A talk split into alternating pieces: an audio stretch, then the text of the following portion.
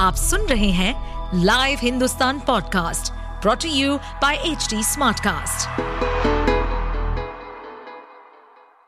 नमस्कार, ये रही आज की सबसे बड़ी खबरें। 22 जनवरी को अयोध्या में भव्य मंदिर की प्राण प्रतिष्ठा होने वाली है। इस दिन रामलला की नई प्रतिमा की प्राण प्रतिष्ठा प्रधानमंत्री नरेंद्र मोदी के हाथों की जाएगी। इस बीच नई और पुरानी मूर्ति को लेकर बहस छिड़ी हुई है। लोगों के मन में सवाल है कि अगर मंदिर में नई मूर्ति को जगह दी गई है तो पुरानी मूर्ति का क्या होगा? राम मंदिर के मुख्य पुजारी सत्येंद्र दास ने इसको लेकर लोगों के हर संशय को दूर कर दिया है। साथ ही उन्होंने यह भी कहा है कि रामलला ने अभी तक वनवासी की तरह ही जीवन व्यतीत किया है।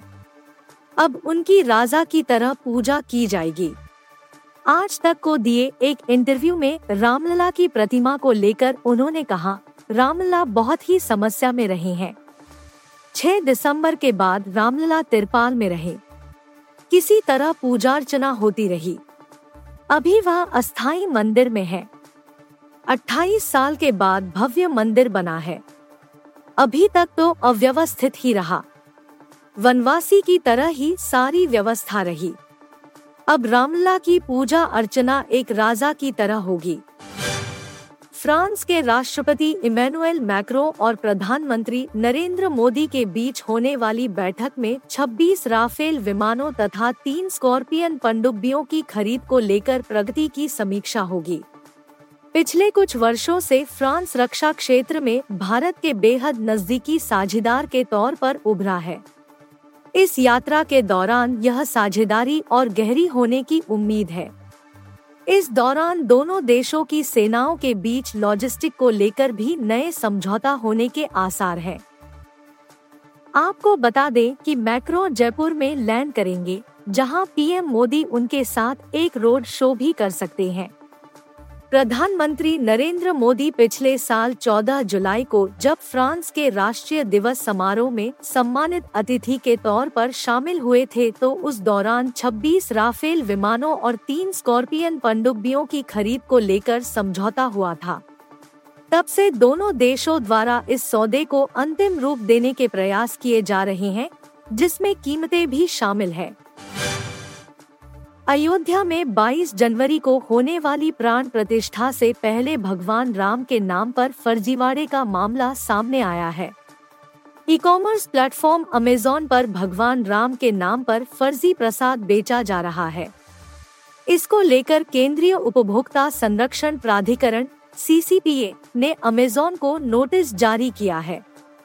बताया गया है कि प्लेटफॉर्म पर श्री राम मंदिर अयोध्या प्रसाद के नाम से मिठाई बेची जा रही है एक आधिकारिक बयान के अनुसार सीसीपीए ने नोटिस जारी होने के सात दिनों के भीतर जवाब देने को कहा है ऐसा नहीं करने पर अमेजोन के खिलाफ उपभोक्ता संरक्षण अधिनियम 2019 के प्रावधानों के तहत कार्रवाई की चेतावनी दी गई।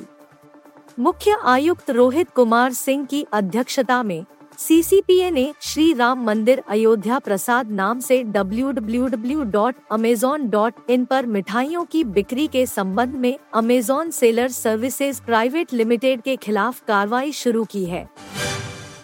खालिस्तानी आतंकवादी गुरपतवंत सिंह पन्नू की हत्या की साजिश रचने के आरोप में गिरफ़्तार भारतीय नागरिक निखिल गुप्ता को चेक रिपब्लिक की अदालत से बड़ा झटका लगा है। कोर्ट ने शुक्रवार को अपने फैसले में कहा कि चेक रिपब्लिक सरकार चाहे तो अमेरिकी धरती पर सिख अलगाववादी को मारने की असफल साजिश में शामिल होने के आरोपी भारतीय व्यक्ति को अमेरिका के हवाले कर सकता है चेक के न्याय मंत्रालय ने यह जानकारी दी निखिल गुप्ता की सारी उम्मीदें अब चेक सरकार के न्याय मंत्री पावेल ब्लेजेक के ऊपर टिकी हैं। दरअसल मंत्रालय के एक प्रवक्ता ने बताया कि बावन वर्षीय आरोपी निखिल गुप्ता के प्रत्यर्पण पर अंतिम निर्णय न्याय मंत्री पावेल ब्लेजेक के हाथों में होगा। निखिल गुप्ता पर अमेरिकी सरकार के वकीलों ने पिछले साल नवंबर में एक मुकदमा दायर किया था। इसमें खालिस्तानी अलगाववादी गुरपतवंत सिंह पन्नू को अमेरिका की ज़मीन पर मारने की नाकाम साजिश में एक भारतीय सरकारी कर्मचारी के साथ मिलकर काम करने का आरोप लगाया था। पन्नू के पास अमेरिका और कनाडा की दोहरी नागरिकता है। ऋषभ पंत ने ऑस्ट्रेलिया टेस्ट सीरीज़ की तीसरी वर्षगांठ पर गाबा की ऐतिहासिक जीत को याद किया है। इस दौरान उन्होंने रोहित शर्मा के साथ हुई बातचीत का भी खुलासा किया, जिससे उन्हें गाबा में उस शानदार दिन टीम की उपलब्धि की विशालता को समझने में मदद मिली। ऋषभ पंत ने बताया कि 328 रनों के रिकॉर्ड लक्ष्य का पीछा करते हुए विजयी रन बनाने के बाद वह टीम के बाकी खिलाड़ियों की तरह उतने उत्साहित नहीं थे। उन्होंने कहा कि पहले टेस्ट के लिए ना चुने जाने के बाद यह उनके लिए खुद को साबित करने जैसा था। बता दें, गाबा टेस्ट में ऋषभ पंत टीम इंडिया के जीत के हीरो रहे थे। उन्होंने इक्यानवे रनों की नाबाद पारी खेल ऑस्ट्रेलिया का गाबा का घमंड तोड़ा था। ऋषभ पंत ने स्टार स्पोर्ट्स से कहा, मुझे याद है कि रोहित शर्मा ने क्या कहा था। बहुत लोगों ने मुझे खास बातें बताई लेकिन रोहित की बातें मुझे अच्छे से याद है। वह मेरे रिएक्शन देख रहे थे। हर कोई खुश था, लेकिन वह मुझे बाकी सभी की तरह उत्साहित नहीं देख रहे थे। उन्होंने मुझसे कहा, मुझे नहीं लगता कि तुम्हें एहसास है कि तुमने क्या किया है।